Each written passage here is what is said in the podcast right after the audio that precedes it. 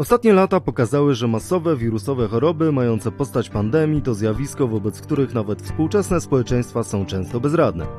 Plagi i zarazy towarzyszyły człowiekowi już od starożytności, a w średniowiecznej Europie wywarły ogromny wpływ na historię kontynentu. Czy największa i najbardziej przerażająca epidemia dżumy faktycznie ominęła nasze ziemię? I które wydarzenie z polskiej historii doprowadziło do rozprzestrzenienia cholery, będącej koszmarem największych XIX-wiecznych miast epoki industrialnej? Dlaczego Hiszpanka była Hiszpanką i skąd faktycznie przyszła do Polski? O tym wszystkim będziemy rozmawiać z profesorem Michałem Kopczyńskim z Muzeum Historii Polski. Nazywam się Cezary Kurycki i zapraszam na prześwietlenie. Inne historie Polski. Część pierwsza. Zaraza, która zmieniła Europę. Giovanni Boccaccio. Decameron. Wiosną tego roku mur począł w przedziwny sposób okrutne spustoszenia czynić. Choroba nie objawiała się u nas tak jak na wschodzie, gdzie zwykłym znamieniem niechybnej śmierci był upływ krwi z nosa. Zaczynała się ona równie u mężczyzn, jak i u kobiet od tego, że w pachwinach i pod pachą pojawiały się nabrzmienia przyjmujące kształt jabłka albo jajka i zwane przez lud szyszkami. Wkrótce te śmiertelne opuchliny pojawiały się i na innych częściach ciała. Od tej chwili zmieniał się charakter choroby. Na rękach, biodrach i indziej występowały czarne albo sine plamy. U jednych były one wielkie i rzadkie, u drugich skupione i drobne. Na chorobę tę nie miała środka sztuka medyczna, bezsilni byli też wszyscy lekarze. Możliwą jest rzeczą, że przyrodzenie choroby już takim było, albo też, że lekarze nic nie wiedzieli. Nikt nie mógł odgadnąć przyczyny choroby ani znaleźć na nią stosownego remedium. Dlatego też jedynie nieliczni z chorujących do zdrowia powracali. Wszyscy pozostali umierali trzeciego dnia od chwili, gdy te znamiona na ciele się pojawiały. Przy tym nawet gorączka zazwyczaj nie występowała. Morowa zaraza grasowała z wielką siłą. Choroba, upadek od chorych udzielała się łatwo zdrowym, którzy z zarażonymi przebywali. Podobnie do ognia, co łatwopalne przedmioty obejmuje. A liści zło jeszcze szło dalej. Wystarczyło dotknąć się sukien chorego lub jakiejkolwiek rzeczy, którą miał w ręku, aby się zarazić. Siła zarazy była tak wielka, że przenosiła się ona nie tylko letko z jednego człowieka na drugiego, ale i tak bywało, że jeśli do przedmiotu stanowiącego własność chorego zbliżyło się jakieś zwierzę, zaraz mur się go chwytał i w krótkim czasie je uśmiercał. W roku 1348 epidemia dżumy pustoszy północną Italię, rozlewa się na większość Europy. Dzieje się prawdziwa apokalipsa. Panie profesorze, do dziś nie możemy stwierdzić, dlaczego wtedy ta epidemia ominęła Polskę. A, dlaczego wtedy ominęła, a może nie ominęła? Różne są e, hipotezy. E, jak oglądałem taką książkę wydaną przez epidemiologów, no to oni tam e, podawali jakieś straszliwe śmiertelności, szacowane oczywiście, raczej e, szacowane na podstawie jakichś prawda, danych z sufitu niż znajomości źródeł, no to oni mówili tak, tam jakieś Włochy 60%, prawda, a Polskę szacowali na jakieś tam 40% strat ludności, czyli wychodziło, że to nie jest dużo, ale jednak coś. Jak zajrzeć do źródeł, już naprawdę do źródeł, no to się okazuje, że tak, bierzemy kronikę oliwską i w kronice oliwskiej jest powiedziane, jak strasznie ludzie umierali na Pomorzu. Problem tylko z kroniką oliwską polega na tym, co udowodnił Piotr Guzowski niedawno, że ten tekst o tym, jak umierają, ma właściwie oryginalność jego polega na tym, że tam występują polskie nazwy miejscowe. Natomiast sama narracja i sam tekst jest słowo w słowo przepisany z podobnej francuskiej e, narracji, która opisuje uderzenie dżumy w Awinionie. No więc e, to chyba nie jest e, przypadek. Podjęto badania takie, powiedziałbym, interdyscyplinarne, biologiczno-historyczne na ten temat. One polegają na tym, że bada się pyłki roślin pyłki roślin, warstwy pyłków roślin, no przeważnie bierze się zwykle jakieś bagno, czy jezioro, czy coś takiego. To są badania naprawdę setki stanowisk w całej Europie. Poszukujemy, specjaliści poszukują, tych pyłków roślin przede wszystkim uprawnych, czyli, czyli, czyli zbożowych różnego rodzaju. No i okazuje się, że w tej zachodniej Europie, czy południowej Europie, o których wiemy ze źródeł, że one były dotknięte, to tam rzeczywiście tych pyłków e, roślinnych, e, zbożowych w drugiej połowie XIV wieku i w wieku XV jest mniej niż było poprzednio. co by wskazywało na zahamowanie działalności rolniczej związane z prawda, wyludnieniem. Otóż y, na ziemiach polskich czegoś takiego nie obserwujemy. I to jest podstawa do postawienia hipotezy, że Polskę ta zaraza mogła ominąć. Ale czy ominęła? Trudno tak naprawdę na 100% powiedzieć. E, więc tak, no jeżeli chodzi o całą Europę, to ona, jak wiadomo, szacuje się, że mogła zabić 30% ludności.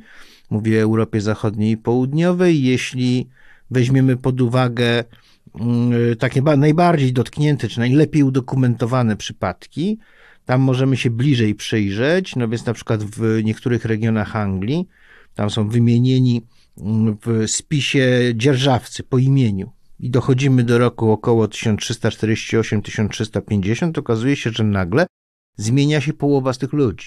Normalnie oni tam się co rok czy co dwa lata kilku się zmienia, bo umarli, ktoś ich zastąpił, a tutaj się zmienia połowa.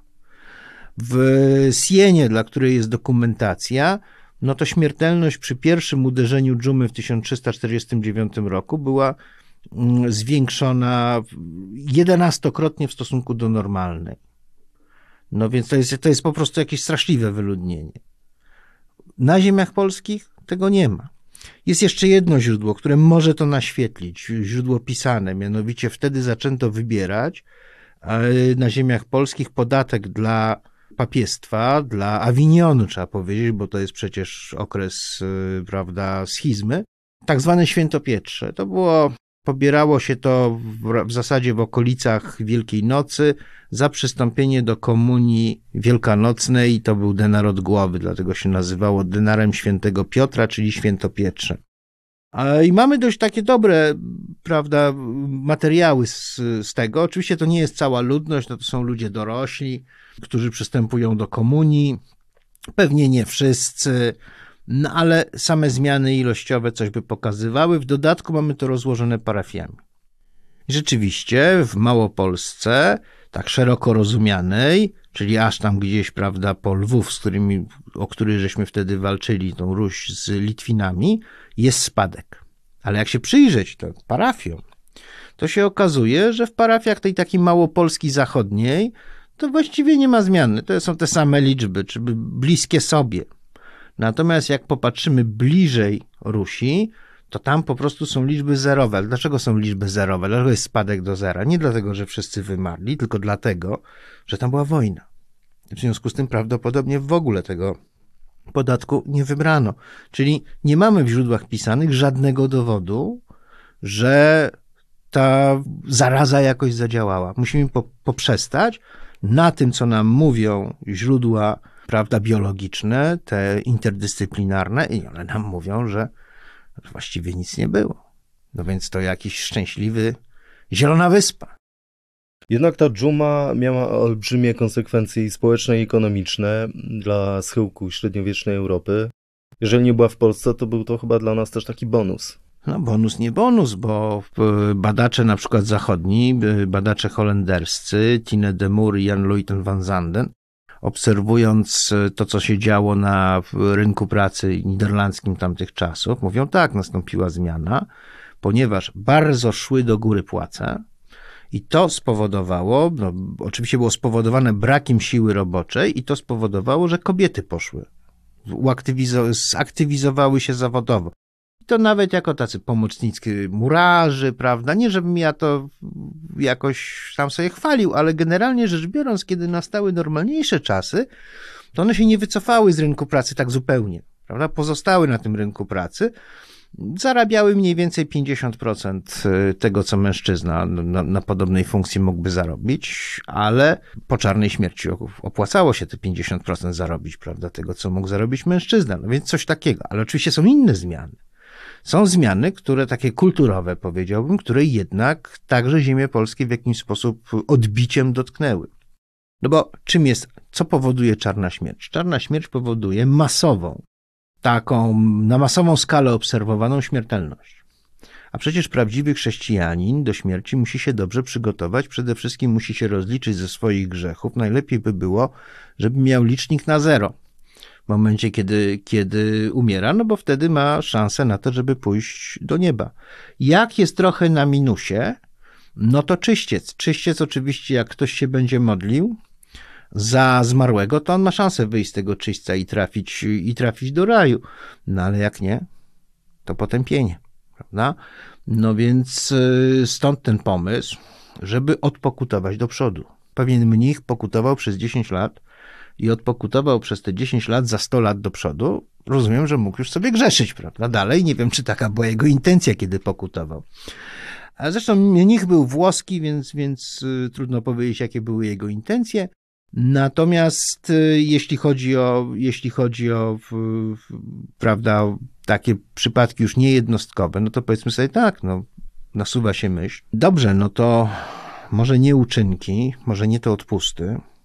Na przykład odpust polega na, na tym, że pójdę na pielgrzymkę i zarobię ileś dni, prawda, za to, że byłem na pielgrzymce, a jak obejdę na kolanach ołtarz, no to jeszcze parę dni do przodu, bo grzechy liczono w dniach, w dniach pokuty ścisłej o chlebie i wodzie. Ale można było na przykład zapłacić komuś, żeby poszedł na taką pielgrzymkę i odpokutował nie za siebie, tylko za nas. To wszystko wywoływało no co najmniej podejście sceptyczne, jeśli nie oburzenie, ludzi takich, którzy uważali, że jednak nie uczynek, nie wynajęcie pielgrzyma, tylko wiara jest zbawieniem. I tak dochodzimy do tego pewnego, powiedziałbym, egzystencjalnego problemu. Co zrobić, żeby zostać zbawionym? I przychodzi Luter i, i, i przewraca to wszystko. Mówi, no nie, tylko wiara. Więc to jest efekt. Z jednej strony jest mistycyzm oczywiście, późnośredniowieczny, który szczególnie w północnych Niemczech i Niderlandach się rozwija, a z drugiej strony jest to właśnie takie podejście, podejście Lutra. No, jeżeli spojrzeć z takiego punktu widzenia historii mentalności czy historii kultury na konsekwencje mm, czarnej śmierci, to jak najbardziej jesteśmy tymi konsekwencjami dotknięci. Jeszcze drugie pytanie odnośnie konsekwencji. Jednak po dżumie nastąpiło to masowe, przybycie y, Żydów do Królestwa Kazimierza Wielkiego. Czarna śmierć y, była też pierwszą falą masowego europejskiego antysemityzmu i pogromów, które w Niemczech się odbywały. Znaczy tutaj częściowo nie ma zgody, to znaczy nie ma zgody, bo y, Żydzi byli wcześniej oczywiście. To, że nie ma korelacji między czarną śmiercią a przywilejami dla Żydów, no to jest dowodem na to jest na przykład to, że pierwszy ten przywilej taki sławny to jest Bolesława Pobożnego, księcia wielkopolskiego. On jest z 1264 roku, czyli dużo wcześniej. Przywilej Kazimierza Wielkiego, który go rozszerza na pozostałe, na, na, na ziemię jego królestwa, prawda, całego, a nie tylko na Wielkopolskę, jest z roku 1334 czyli jest wcześniejszy. W związku z tym tutaj dostrzegano pewną przydatność Żydów z punktu widzenia prawda, gospodarczego przede wszystkim. Natomiast y, oczywiście napływają po czarnej śmierci na ziemię polskie i pewnie większa ilość Żydów, ale nie tylko Żydów, bo, bo napływają przecież prześladowani i po czarnej śmierci, i później to też jest zjawisko, ma miejsce, na przykład Romowie którzy tutaj, tutaj przybywają, prawda? To jest, oni są wypędzeni ostatecznie z Rzeszy w, w, XV, w XV wieku, więc, więc tutaj przybywa ta ludność. Tak, no dlaczego są prześladowani? No dlatego, że jak przychodzą, e, przychodzi, przychodzą takie zjawiska niewytłumaczalne, takie jak czarna śmierć, a które jakoś starano się odpędzić, prawda, różnymi zabiegami już nie medycznymi, a właściwie magicznymi, a mimo to przyszły no to ktoś musi być temu winien. I to jest dość normalne. To jest dość normalne i żyjąc w epoce AIDSa i COVID-a, e, to takie poszukiwanie winnego. Myśmy też obserwowali, nie w tak drastyczny sposób, jak to miało miejsce w średniowieczu, no ale minęło trochę czasu, a jak widać, nie wszystkie zachowania można było, czy, czy takie tryby myślenia można było całkowicie wyłączyć, więc, więc w pewnym sensie się zgadzam z tą tezą, którą pan postawił w pytaniu, w pewnym części, pewnej części się nie mogę zgodzić. No i ostatnie pytanie o dżumę, bo ona w końcu dotarła na nasze ziemię i to dość drastycznie, ale bardzo późno. Czy dżuma w ogóle, jeżeli pominiemy tą tak zwaną dżumę Justyniana, która nie wiadomo czy była dżumą w VI wieku, to ona dociera w połowie wieku XIV do Europy i trwa do wieku XVIII. I nawraca. To nie są śmiertelności takie, nawet tej samej sienie, o której powiedziałem, to nie są śmiertelności jedenastokrotne. No one są lekkie, sześciokrotny wzrost śmiertelności. Sobie wyobrazić, COVID w ogóle się nie równa tutaj. On spowodował nadwyżkę zgonów, ale nie, nie sześciokrotny wzrost. Więc to powoduje mniejsze oczywiście straty, ale powoduje straty. No, powoduje oczywiście te wszystkie strachy, prawda? No, powoduje debaty takie, jak myśmy mieli. Najstraszniejsze uderzenie dżumy to jest 1709-1710 na całych ziemiach polskich, e, bo jest to dżuma mm, płucna. Dżuma płucna, czyli w, prawda, tu jest w przypadku tej dżumy dyminicznej, tej klasycznej, takim pośrednim wektorem są szczury, na których są pchły, które są z kolei nosicielami zarazka Yersinia pestis, My to wiemy od schyłku XIX wieku oczywiście. Po epizotii, czyli śmierci tych szczurów, te pchły przechodzą na ludzi, no najbliższy krewny szczura, prawda? Przechodzą na człowieka i gryzą, no i z, z, prawda, dzielą się tą bakterią, którą mają. Natomiast dżuma płucna przenosi się przez kropelkowanie. A śmiertelność ma ogromną. To jest nie do porównania z COVID-em. Prawda? Śmiertelność jest gigantyczna. I zaczynają się takie debaty właśnie w Gdańsku. To co, już zamykamy port? Już wiadomo, że jest dżuma, że, że gdzieś Kopenhadze jest cały region bałtycki. No ale my nie, no jeszcze, jeszcze trochę pociągniemy handlu i jeszcze troszkę, i jeszcze dwa tygodnie. No i zamknęli, było za późno. Tam jest taka śmiertelność, y, jest y, praca na temat y, takich długoterminowych od, 15, od XVI wieku do schyłku XVIII demografii Gdańska. Autor nazywa się Baszanowski i on tam daje taki dramatyczny wykres zgonów. Te zgony to oczywiście większe, mniejsze, prawda? Widać, są po jakieś epidemie, więc trochę podskakuje to do góry, natomiast przechodzimy do roku 1710 i to podskakuje czterokrotnie. Po prostu jest tylko ten jeden punkt taki. I potem spada. No ale iluś ludzi zginęło, prawda? Iluś ludzi umarło w zasadzie bez, yy, no, bez szans na wyjście z tego. To się Szwedzi zorientowali, wojskowi lekarze, bo to są czasy Wielkiej Wojny Północnej, a że to jakoś przechodzi drogą kropelkową. Bo ci, którzy przy badaniu stali z przodu badanego, to umierali. Ci z tyłu to niekoniecznie. Natomiast ci z przodu tak. Cholera. Koszmar XIX-wiecznych miast. A juści. Tyś mnie w cholerę wepchnął z twoim francuskim doktorem. Nigdy w życiu nie chorowałem. Tyś doktora i proszek sprowadził, co mi ich cholerę zadał. Jakbyś z połowę tego proszku łyknął, to byś nigdy sił nie znalazł, żeby się do mnie dowlec. W gnoju byś już leżał z zębami na wierzchu, jak szczur zdechły. A moich zębów to ja tobie teraz nie wyszczerzę. Usłyszeliśmy fragment mało znanego dramatu Adama Mickiewicza Rozmowy chorych, w którym bohater umierał na cholerę, a prawdopodobnie umarł na nią także wieszcz. To była największa plaga XIX-wiecznej Europy i co najważniejsze, przyszła na kontynent przez polskie ziemie w czasie bardzo ważnego wydarzenia historycznego. Tak, to znaczy cholera przychodzi zwykle z Indii. Ona tam występuje jako, jako choroba endemiczna, bardzo wielkie zaludnienie, takie położenie, prawda, bardzo nisko nad poziomem wody. To, to wszystko powoduje, ta woda jest zanieczyszczona. Pierwsze wyjście poza Półwysep Indyjski miało miejsce około 1819 roku, 1816-19, ale dotarła ta cholera tylko do, do, do, do Rosji i w zasadzie się cofnęła. Natomiast drugie wyjście już jest znacznie poważniejsze, dlatego że drugie wyjście ono się zaczyna w latach dwudziestych i tutaj no, dochodzi do Europy, do centrum, do centrum, e, także centrum Rosji, a przecież wiadomo, że jest wojna grecka, gdzie armia rosyjska, prawda, ponosi pewne straty i być może też już się zapoznaje z cholerą, natomiast potem jest powstanie listopadowe. Powstanie listopadowe powoduje, no to wojska gdzieś tam z Rosji wchodzą tutaj, no i, mm, i roznoszą tą chorobę. Roznoszą tą chorobę, są takie karykatury, widziałem taką karykaturę francuską, Polacy walczą, prawda, z e, cholerą, dosłownie tak się nazywa. I tutaj widać, że walczą, biją się na bagnety, a tak z tyłu za tymi siłami rosyjskimi idzie taka jakaś straszna żółta postać i to jest właśnie ta, ta cholera, ona poszła dalej oczywiście. Parę osób zmarło. Dybicz, wódz w pierwszej okresie powstania, dowódca mm, wojsk rosyjskich zmarł na cholerę, ale wielki książę Konstanty też. Dlatego, że on wyjechał, uciekł z Warszawy, obserwował to gdzieś tam z boku, tą, tą, tą, tą te, te walki, no ale zabiła go cholera. Więc y, to potem poszło dalej, ta cholera. I oczywiście wiązano z nią różne wydarzenia typu, prawda, rewolucje we Włoszech, rewolucje, powstanie francuskie, chociaż ono jest trochę wcześniejsze. Więc dotarła do, do Wielkiej Brytanii. W następnym już swoim takim odcinku, bo cholera to nie jest jeden rok, to, to trwa kilka lat przeważnie.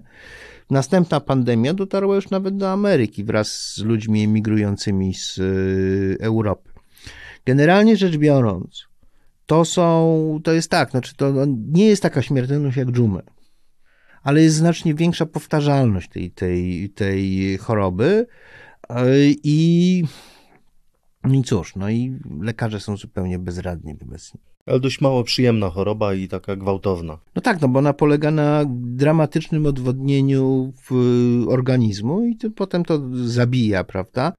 No metody, jakie, jakie stosowano, żeby ją leczyć, to są, to są najróżniejsze. Oczywiście, no pierwsze to puścić krew, to, to jest jasne, natomiast e, inne to były tak, e, to właśnie można było powiedzieć, to, to słusznie, e, słusznie, bo dzisiaj wiemy, że trzeba podawać leki, ale trzeba przede wszystkim ten organizm nawadniać.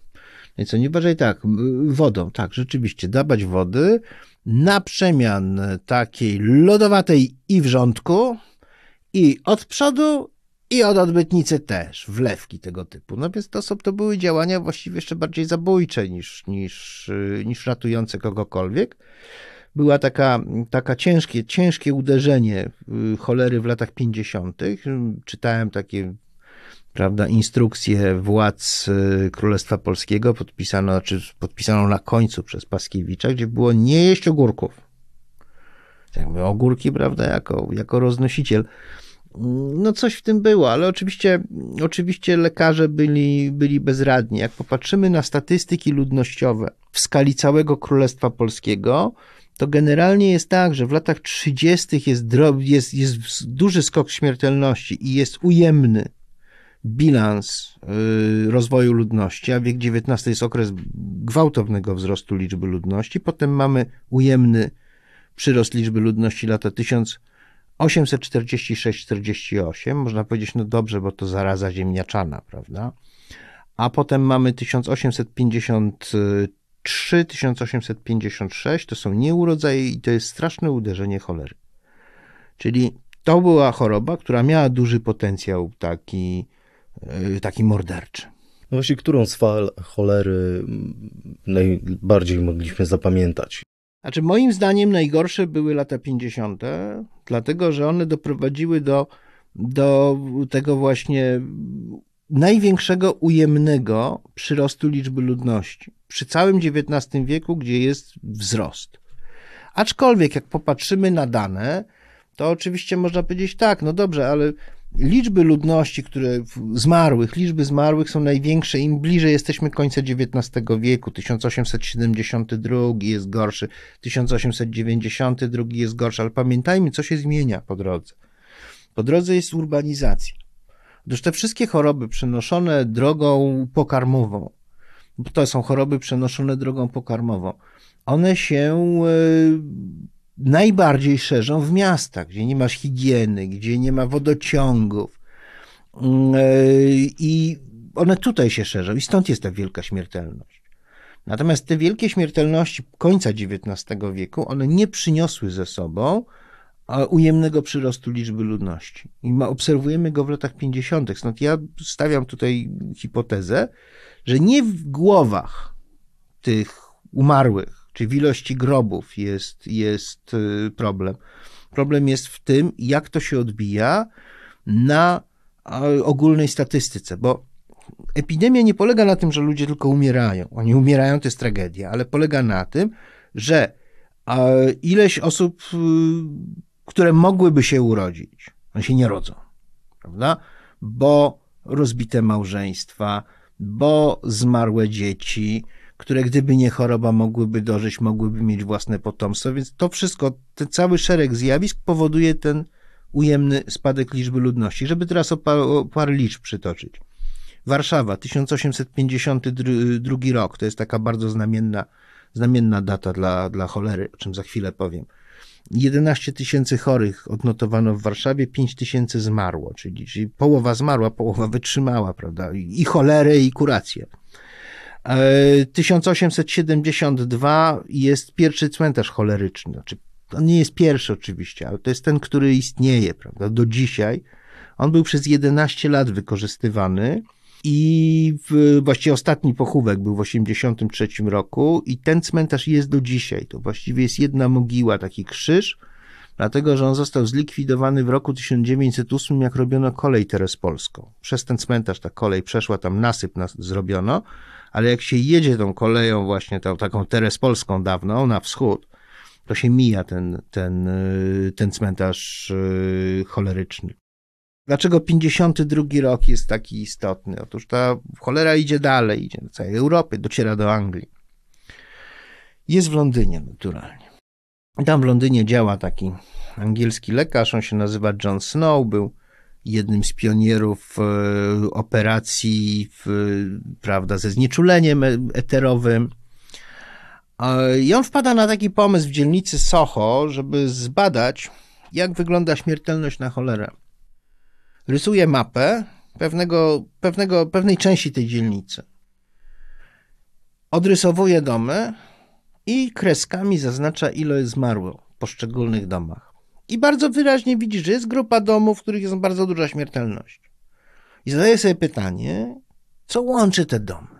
Nie jest to bogata dzielnica, prawda? Łączy ich bieda, no ale innych też łączy bieda.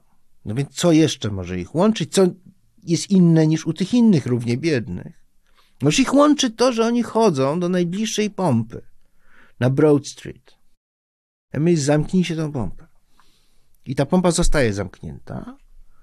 On to ogłasza, to jest początek epidemiologii w ogóle światowej. Oczywiście wszyscy mu nie uwierzyli. Nie no skąd? Wiadomo, że wszystkie choroby są ze smrodu, że to jest zupełnie oczywiste. Mm, dopiero 20 lat później, on już nie żył wtedy, stwierdzono, że on miał rację. Że wyjaśnienia takie, że być może pompa była, była czy zła, ale to dlatego, że tam kiedyś był cmentarz w średniowieczu i tą pompę gdzieś tam w jakimś, na tych grobach i dlatego trująca była woda, prawda? Tak to sobie wyjaśniano to odkrycie Johna Snowa, a zupełnie nie podejrzewając, że ta choroba bierze się z przewodu pokarmowego. Można było powiedzieć, Paskiewicz i jego lekarze byli prekursorami, no tylko, że jak to w dziejach medycyny, to najpierw trzeba zobaczyć, żeby uwierzyć. Ale cholera była impulsem do zmian. Ona zmieniła po prostu miasta. No, zmieniła miasta, ale nie tak szybko. To znaczy, trzeba było właśnie zobaczyć, żeby uwierzyć. I to zobaczenie, żeby uwierzyć, nastąpiło w taki przełomowy moment, to jest 1858 rok, Londyn. To jest, to jest susza, ale taka susza całe lato. Ta miza jest strasznie niska, strasznie śmierci. Anglicy już od XVI wieku byli miłośnikami spuszczania nieczystości z wodą. No, problem tylko taki, że nie mieli kanalizacji. To znaczy, były jakieś fragmenty kanalizacji w Londynie, ale wszystkie były, albo zatkane, albo, albo gdzieś się kończyły nie wiadomo gdzie. Zresztą wtedy miasta były, i Londyn też, były pocięte mniejszymi rzeczkami. Dzisiaj Warszawa też jest pocięta mniejszymi rzeczkami, tylko wszystko jest pod kamień, pod, pod płytami, więc my tego nie widzimy. Natomiast w dawnych czasach to było widać. Więc odprowadzali tych rzeczek, to szło potem do tamizy. Jak nie ma wody, wszystko śmierdzi. Dwór wyjechał, parlament wyjechał, sądy wyjechały. Czekają na wielką zarazę. A przyszedł deszcz. Wielki smród nie skończył się wielką zarazą, co obaliło całą teorię, że ze złego powietrza biorą się choroby. No i wtedy postanowiono, żeby nie powtórzył się taki wielki smród. Powierzono takiemu inżynierowi, który się nazywał Joseph Bezelgate, zrobienie planów kanalizacji, nowoczesnej kanalizacji Londynu. I on to zrobił. To oczywiście trwało latami, żeby to zbudować, ale, ale rzeczywiście y, było. I tak pojawiła się sztuka angielska, bo to mówią sztuka angielska, kanalizacja to jest sztuka angielska. I angielscy inżynierowie jeżdżą na kontynent i robią tą kanalizację. U nas Robi ją William Lindley. Jest tam, y, tych Lindleyów jest kilku, to znaczy William Lindley to jest, to są, ten starszy, to są te plany 1878 roku już ostatecznie za, zrobione. Realizuje to jego syn, William Herlane y, Lindley. Oczywiście za tym wszystkim stoją jako orędownicy a lekarze zrzeszeni w Warszawskim Towarzystwie Higienicznym i tutaj taką postacią numer jeden jest y, dr Józef Polak, no ale na wszystko trzeba mieć zgodę Petersburga. A Petersburg mówi tak, skoro w Petersburgu nie ma, to w Warszawie też nie musi być. No i takim mężem opatrznościowym był opolaczony a rosyjski generał, który był prezydentem Warszawy, Sokrates Starynkiewicz. I on to załatwił, załatwił tą zgodę na zasadzie, że to będzie taki eksperyment. No to się okazuje 10-15 lat później. Jak się popatrzy na statystyki, kanalizacja i woda bieżąca, bo to jedno z drugim idzie, powodują dramatyczny spadek zachorowań na choroby, na choroby, prawda, zakaźne, nie tylko na cholerę, ale też na różne inne choroby zakaźne. Więc, więc to był przełom. Oczywiście była wielka dyskusja, czy to robić, czy nie robić, no bo była też taka, taka debata, był taki, taki problem, który rozważano bardzo poważnie, że przecież liczba ludności dramatycznie rośnie, a środki żywnościowe nie przyrastają.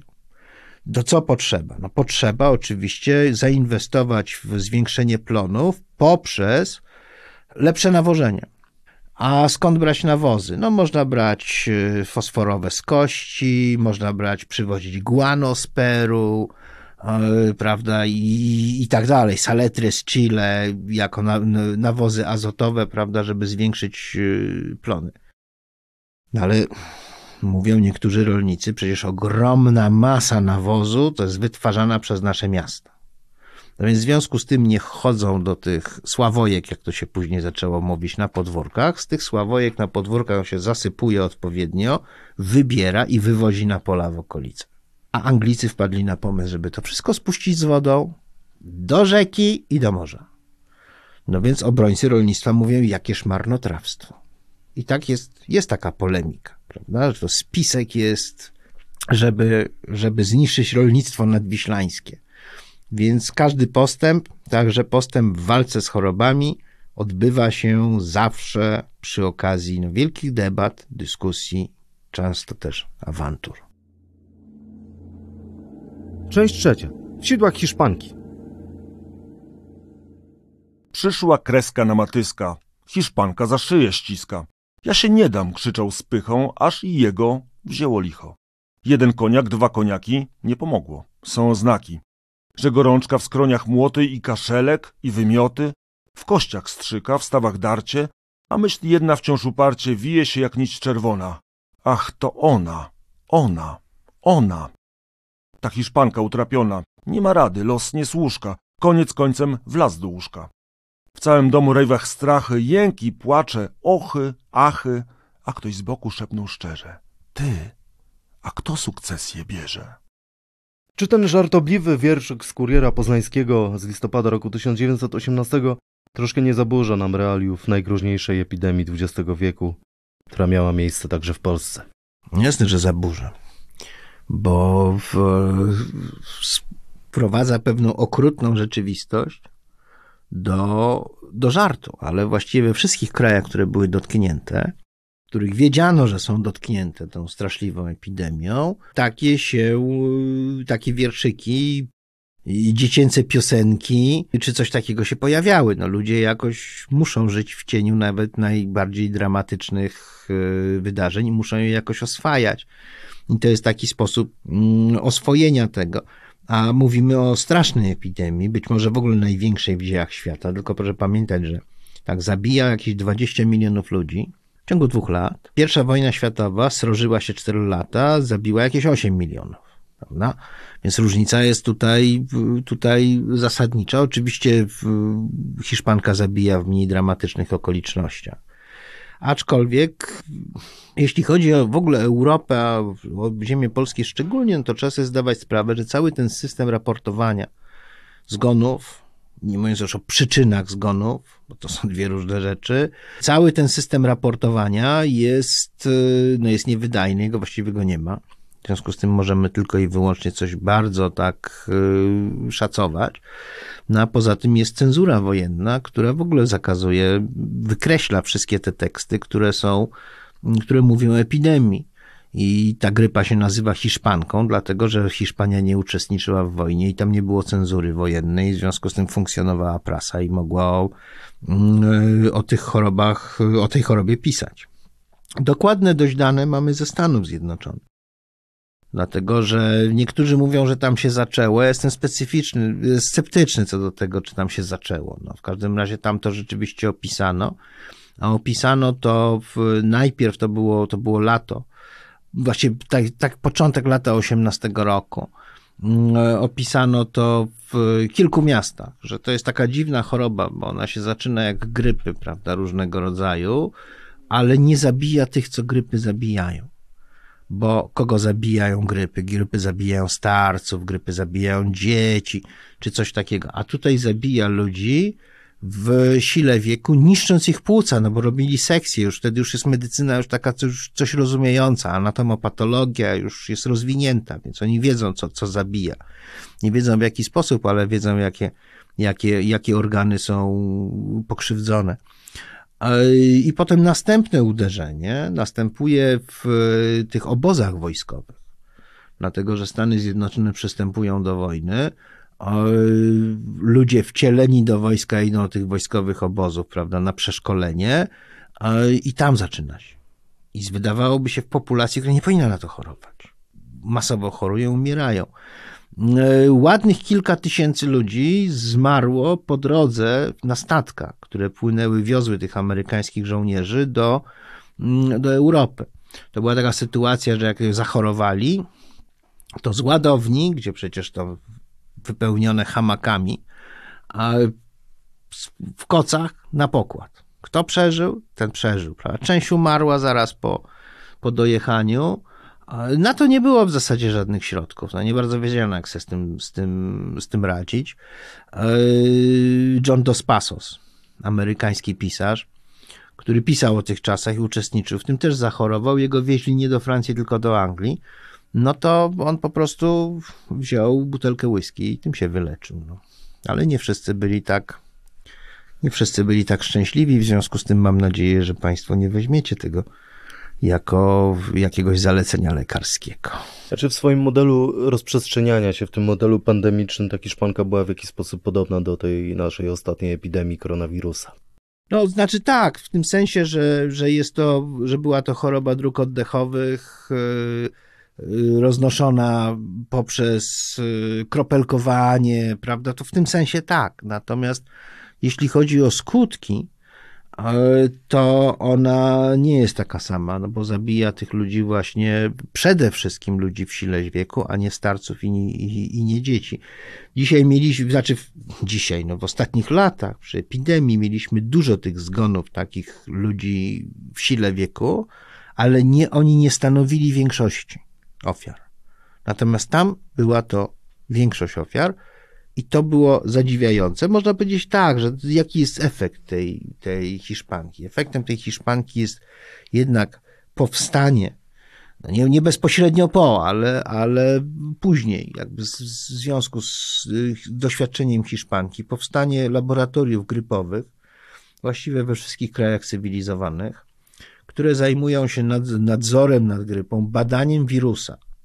Dlatego, że to jest wirus y, niesłychanie podlegający szybkim mutacjom. Trochę tak jak ten wirus, y, oczywiście, COVID-a. Po to, żeby opracowywać szczepionki na przyszły sezon.